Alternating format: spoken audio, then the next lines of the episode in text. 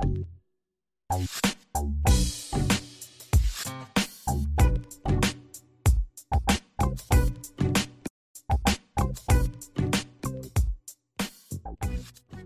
and welcome back to a new episode of the Good Old Podcast. I'm Jack Franciulli for Wahoos 24/7. Last week, we had Cole Gear on the show to talk a little bit about his junior day visit. And this week, we have another special guest. We have offensive lineman Grayson Reid on the show to talk about his commitment to the Cavaliers after visiting last month, and also to talk about just more about him. And so we can get to know him, but also who he's recruiting, why he chose Virginia, how much did the new facilities play a role in his decision. He answered a few of our Wahoo 24/7 subscriber questions as well. So that's coming in the second half of the show. But before we get started, why don't you go ahead and click on the bell here on YouTube so you're notified whenever a new video is posted. And why don't you go ahead and like this video and like this channel, so it helps us a little bit with the algorithm. And also, if you want, just head over to wherever you listen to your podcast and follow our podcast from there as well. And obviously, head over to Wahoos 24/7. And if you're not a subscriber, you can go ahead and subscribe there for all your latest recruiting news and notes. We have plenty of content up. Just like I said last week, we talked a little bit about which in-state players to know. We also had a segment called Who's Trending to figure out which other players are trending the right direction after Grayson Reid's commitment, who was our pick to commit next for Virginia. And also, we broke down the scholarship numbers, because at the end of the day, it's all about how much slots you have for Virginia. So before we get to Grayson's interview here in just a few minutes, let's talk about who we expect to that Virginia could land in the 2025 class. So right now in our Who's Trending, we mentioned that we had two crystal ball picks when we wrote that story. One of them was for Grayson Reed. And obviously the second one is for Willem Thurber, the tight end from Deerfield Academy, which is the same school that Cole Gear is from, and also signee Tristan Ward, the wide receiver who is enrolling in the summer. So that is still a recruitment that we still feel really good about. Another recruitment that we feel good about is still defensive back Sheldon Robinson from Woodbury Forest. So those are the guys that we still feel really good. Defensive lineman Tommy Rupley is another one. These are guys that we mentioned last week as well, and nothing has changed for more confidence levels on those guys. We're still trying to kind of gauge where Northwestern is in regards to Rupley. But again, those are the guys that we are still monitoring. And again, the Who's Trending is up on Wahoos 24/7. It kind of gives you a load up on who's kind of trending higher right now, who's trending a little bit lower. And we're also going to get a deeper dive in some of the new offers that Virginia extended towards the end of the month. Now, we also posted the new scholarship chart for Virginia, because that is important, because you need to know how many spots you have open. Right now, as we have reported several times, after the transfer portal and all that stuff, Virginia's at 84 scholarships. What does that mean? They have one more spot open, which means that they're just kind of looking for that right fit. Most likely will be at corner going into the spring portal season. Right? When you think about what Virginia is looking at as far 125 class. Again, if you look at, we have the scholarship chart on Wahoos 24/7 currently. If you look at that right now, you're going to see that there's going to be 18 players that only have 1 year left of eligibility, which means their eligibility will lapse after the 2024 season, which means you already have 18 spots that will open up after next season. So that means we can kind of already think that this is going to be about an 18 signee class in high school and portal. It's hard to gauge if that's going to be the number, because the portal kind of throws that in a little bit array. But you have a few guys also that might be considering NFL dreams, like wide receiver Malachi Fields is a guy that could be eligible to go into the NFL draft early if he so chooses. So again, it's something that we're still going to be monitoring a little bit as we kind of look forward here with Virginia, and all that's on Wahoos 24/7. And it, you know, especially with the COVID numbers, with the guys with extra COVID years coming towards an end, I believe the fall of 2025 would be the last bunch of COVID guys who would be going into the portal. Not going into the portal, but I mean, playing football. That's actually why a lot of the portal numbers are higher, is because of those extra years of eligibility that COVID gave athletes. So that's going to be in the fall of 2025. So things are going to probably be balancing out here soon. But some of the numbers that we expected, you know, at quarterback, we're probably going to expect 1 to 2. Obviously, Cole Gear is already in the class. I expect them to be open to taking two running back. They're going to be going down to three. I expect them to take one or two at running back. At receiver with Robinson, they're about the numbers that they want. So if there's no attrition, it could be maybe one guy coming in too, but that's going to be reliant on attrition at that position. And, you know, if Malachi Fields, a possibility of going to the draft early if he has a good season in 2024. The tight end, they're going to lose two guys in Tyler Neville and Sage Ennis, both that have 1 year of eligibility. They're going to want to have two guys to replace them to keep those classes balanced. So again, you can go on Wahoos 24/7. I mean, all the numbers are there. Again, all these numbers are numbers that right now we're seeing those positions and those slots, but everything can be different in a month or two. I mean, there's spring portal that's coming up next. There's obviously the portal next December that could switch things up again. So again, this is all up in the air, but we can kind of get a good gauge of where things stand for Virginia and the scholarship as we look forward to 2025. So, and then on Wahoos 24/7, some of the stuff that's going to be coming up on Wahoos 24/7 with spring football coming up in just a little bit over a month now. We'll have spring football previews. We'll also be traveling with Virginia men's basketball team as well, but we're also going to be looking forward to the 2025 recruiting class and breaking down some of the most realistic guys that are trending towards Virginia, realistic guys that we believe that Virginia is doing well with, and who is going to be the priority guys as we look to spring visits and also those key junior official visits in June. So again, that's going to be some of the key spots that we're looking at. And as well, during spring evaluation period, we're going to see again, the coaches on the road, just what we saw in January. So again, we'll be following them on the road to see where they're headed, who they're visiting. So a lot of stuff coming on Wahoos 24/7 when it comes to recruiting, football, and obviously Virginia men's basketball as well. So we're going to take a quick break. Then when we come back, Grayson Reed will join us on the show to discuss his decision to commit to Virginia and plenty more.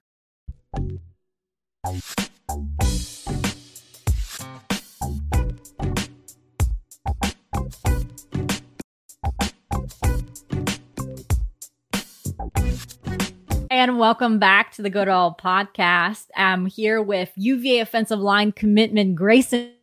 Thank you so much for joining us. No, thank you very much for having me. So, Grayson, you committed just a few days ago. How does it feel to be introduced as a UVA commit? It feels great. Just walking around my school. I came back on Monday. Everybody's playing. My friends joking around, saying Mr. UVA and stuff. But no, it was great. I'm very, very happy.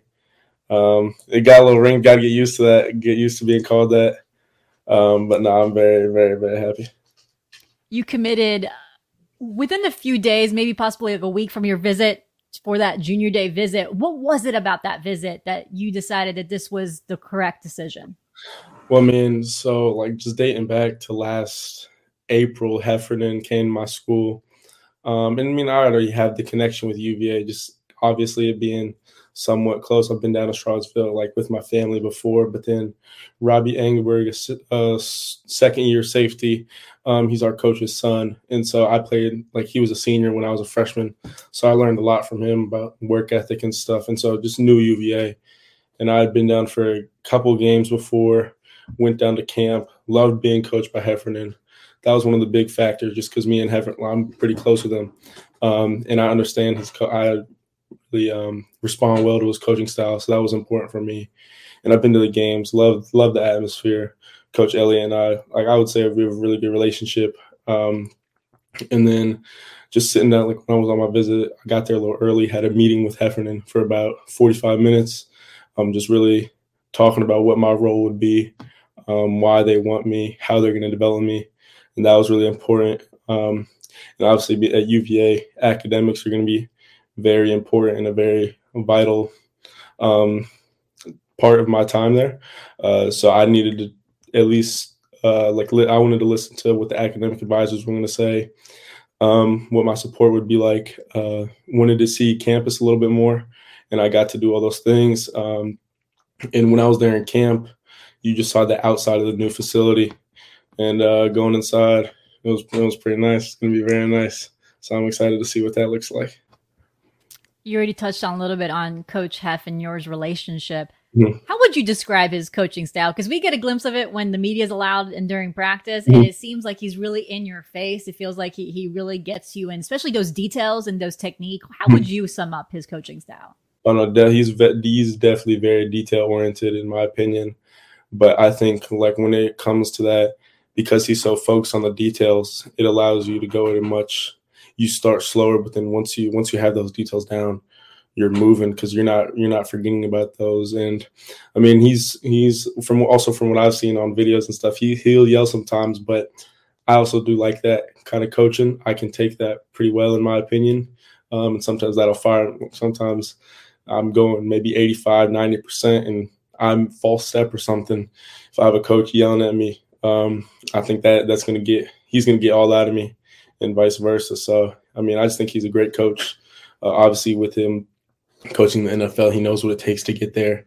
And so he just brings a lot of knowledge. And one of the things he like talked about was if he doesn't understand the concept of the play or the style of the play, he's not going to coach it to us. And he thinks he was talking about how his meetings need to be very interactive and make sure everybody's engaged and stuff. And so I thought that was very interesting and very important for a very important part of my decision. And I don't know how closely you follow UVA last season, but when you did watch them or did see them, did you see the development in the O-line that kind of saw like, okay, this is what I would expect if I was an O-lineman coached by Heffernan?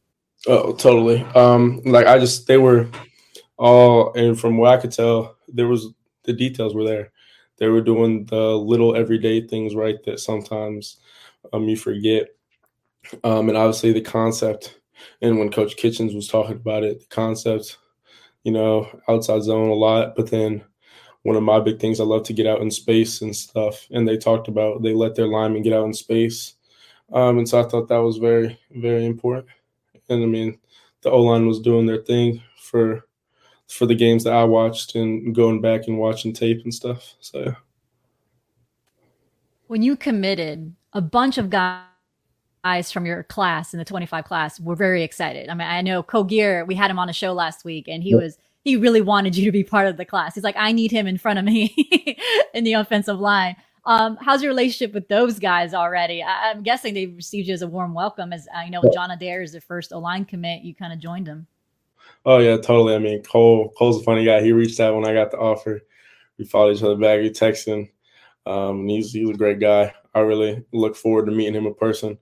And then John, the Sunday after my visit, he just got my number somehow, and he was like, hey, if you ever need anything, just let me know. And I think that was really important to me because, I mean, he didn't want to force anything onto me. He wanted to build that relationship. And so I look forward to meeting him too. And Isaiah Robinson also, he was pretty happy. I'm also looking forward to meeting everybody and help building the class. Totally. And then speaking of building the class, now you're part of the group that wants to recruit others. So do you have like a list? I know there's a lot of guys in the DMV, in the DC area, the Maryland, like in that Northern Virginia area. Do you have a list of guys that you're like, I don't know if I have a list, but I mean, there are a lot of good players in the DMV, totally. And I know Coach Elliott wants to keep recruiting in Virginia. And so, I mean, most of my guys are 2026s. I mean, they have a little bit of time, but I mean, if Heffernan says, or if any of those guys say they want anybody, I'm all in to help them with that. I think that'd be pretty fun. So yeah, totally. There are a lot of guys out there that could be big players. Which some of the 26 guys that you're already talking to? Oh well, just guys that go to my school. We have a pretty strong 26 class. We have an outside linebacker named Cole Riley. I think he's a very good player. I mean, I go up against him in practice a lot. He's really good. We have a receiver, DJ Hill. He's pretty good. More of a slot guy, very fast. And then we also have there's not at our school, but at one of the other schools in the DMV or in DC called St. Albans, there's a 2026 DB, Zaire Kod. I've known him since we were in third grade. And yeah, he's also very good. So yeah, if I can get Virginia any of those guys, I think it would be very, very beneficial. So what is your recruiting pitch when you are appreciated how John kind of didn't push you, but at the same time, how would you sell Virginia to a recruit? Yeah, I think I would probably try to take like John's approach, build that relationship first, know that. Because, I mean, obviously I want to come just because they're good players, but I still want to, if they do become future Cavaliers, I want to be able to build that relationship. Know that I also don't, like with pushing somebody, push them into a wrong situation. It's not good for them, but also the team. So, I mean, like obviously the UVA speaks for itself, high academic, like as they said, it's a public Ivy. And so I think for a lot of guys, that's very important. And I mean, Coach Elliott's a great guy. All the coaches are great, especially if you're old lineman. Heffernan knows what he's doing. And I would say I could probably speak a little bit better when it comes to O-line guys. But, I mean, I think the reputation speaks for itself. And I would just probably take the John's approach and building that relationship. But also Cole, man. Cole's funny. He's very happy, very adamant. And so, yeah, it'd be fun. It'd be fun doing that. And I know you focus a lot on football. Obviously, you're focusing a lot on recruiting process, but you're a guy that does a lot of things for the community as well. So I just want to touch on what, a lot of kids on Sundays might have been decompressing from the week or even possibly from visits, but you do something with your church. And I kind of wanted to touch on a little bit on your community. Oh, yeah. I mean, I have my offensive line trainer and my weightlifting trainer back to back on Sundays. So that's what I do Sunday morning. It's not an every Sunday thing. It's probably once every 3 weeks or so. But I just think that's a time for me to not decompress, but just allow me to do something that's other than football. And I mean, why not help my community? Help raise me. So that's a very big part of my life.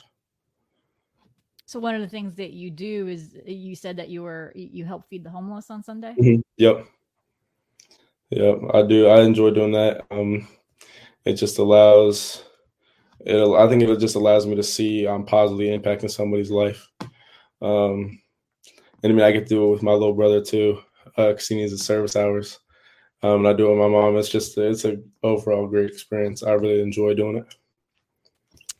And I also opened up some questions to our Wahoos 24/7 subscribers. Like I said before the podcast, I promise you everything is pretty tame. So one of the first questions is if there's any players in college or the NFL that you try to model your game after. Mm-hmm. So, I mean, obviously answer Jason Kelce. He's one of the best centers out there.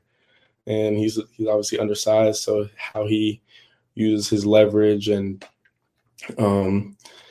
just how he plays the game. He's an elite player. But then also, like, when the documentary came out, how he is off the field, I think he's he embodies Philadelphia. He's a great father. And so I think that he's one of those guys. Obviously, Trent Williams, probably best tackle in the game. He's unbelievably fun to watch. Same with Penei Sewell, both two like mobile guys. When I'm in high school, because I play tackle, so just seeing how they get out in space, how they move, how they really like learn to perfect their craft, but also adapt with the new strategies of the game. You say you play tackle in high school, but did Virginia say that you were going to be a versatile guy, or how did they talk to you even a little bit about where they see you? Oh no, they see me an interior guy, most likely center, and I mean I'm perfectly okay with that. Just as long as I can work and get myself on the field, I don't care where I'm playing. I just want to play. One of the next questions is, would you have committed to Virginia if you didn't see the investment that they've been putting on football, like with the new facilities? How important was that for you to see? I mean, that's obviously nice to see that they do trust Coach Elliott and the football team.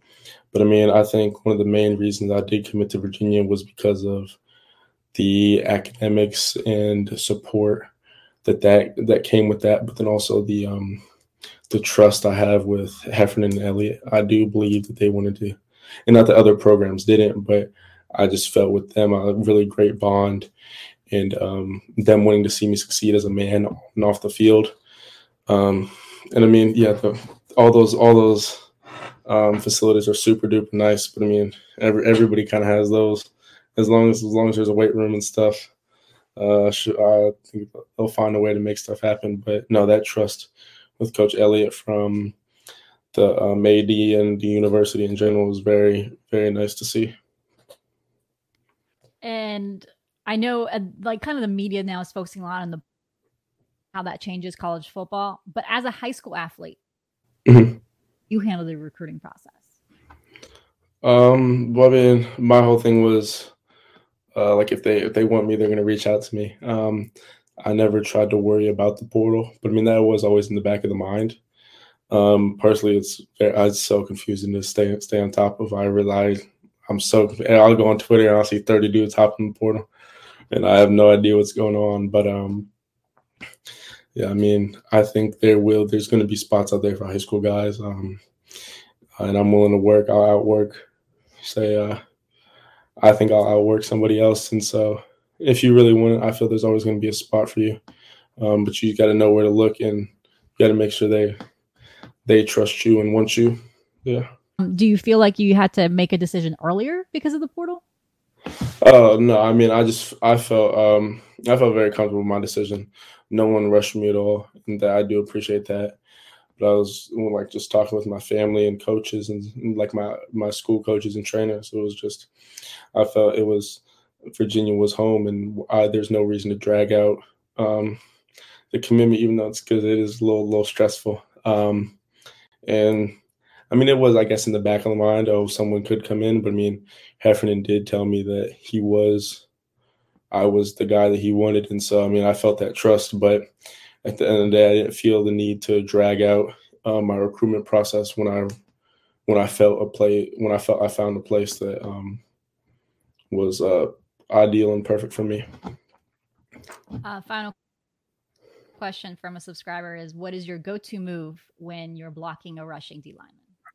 Oh, so usually, because the league that I play in single A, the smallest in DC. Most of the guys just shoot their hands right away and try to bull rush me. And so I'll just, like, take both my arms and chop them down, and then they'll already saw someone, so I'll just push them down to the ground. I like doing that a lot. It's that's pretty fun moving, especially because a lot of guys are smaller than me. So never can go wrong with that. Or if it's a screen, like we run a lot of screens that allow me to get in space. I'll take a pass set and just slap the back of their just them in the back. They usually roll a little bit with momentum, and I can run out and get my hands on a safety or a corner or a linebacker type player. So that's pretty fun. And do you have anything that you wanted to share, like the Twitter account that you want fans to know so they can follow you? Oh, my Twitter is, I want to say, Grayson Reed 71. Instagram is 4k Grayson. Go Hoos. And thanks so much for Grayson for joining us on the show. It's always nice to have them on the show. So then you guys get to learn a little bit more about them before they get on grounds. They're always, character guys, high personality, and, they've made the decision to commit to Virginia, and they always have some good perspective on the recruiting process and what led them to that decision. So again, Grayson, thank you so much for joining us. Always appreciate your time. As a recruiting reporter, as a cover reporter, these guys give us a lot of time. We interview them after every visit. We message them about when their visits are coming up. So I'm always grateful for their time that they give us. So again, that was Grayson Reed, Virginia's fourth commitment in the 2025 class, second offensive line commitment. But that's it for this week's podcast. Next week, we're going to have more of a basketball-focused podcast before going back to recruiting, but we're going to have a little bit of insight of where Virginia's NCAA tournament bid looks like after last week's game. We're recording this the day after Virginia men's basketball lost to Pitt at home. They will face Wake Forest on Saturday, so we figure Monday is a good day to reevaluate Virginia stands in the NCAA tournament bid. and where the ACC stands in the perception around national media outlets. We're going to have a special guest talking about that next week. So that's what's coming up next week on the podcast. And again, a lot of content coming on Wahoos 24/7, as we spoke about earlier. So for me, for right now, hope you guys have a great Thursday and a great rest of your week.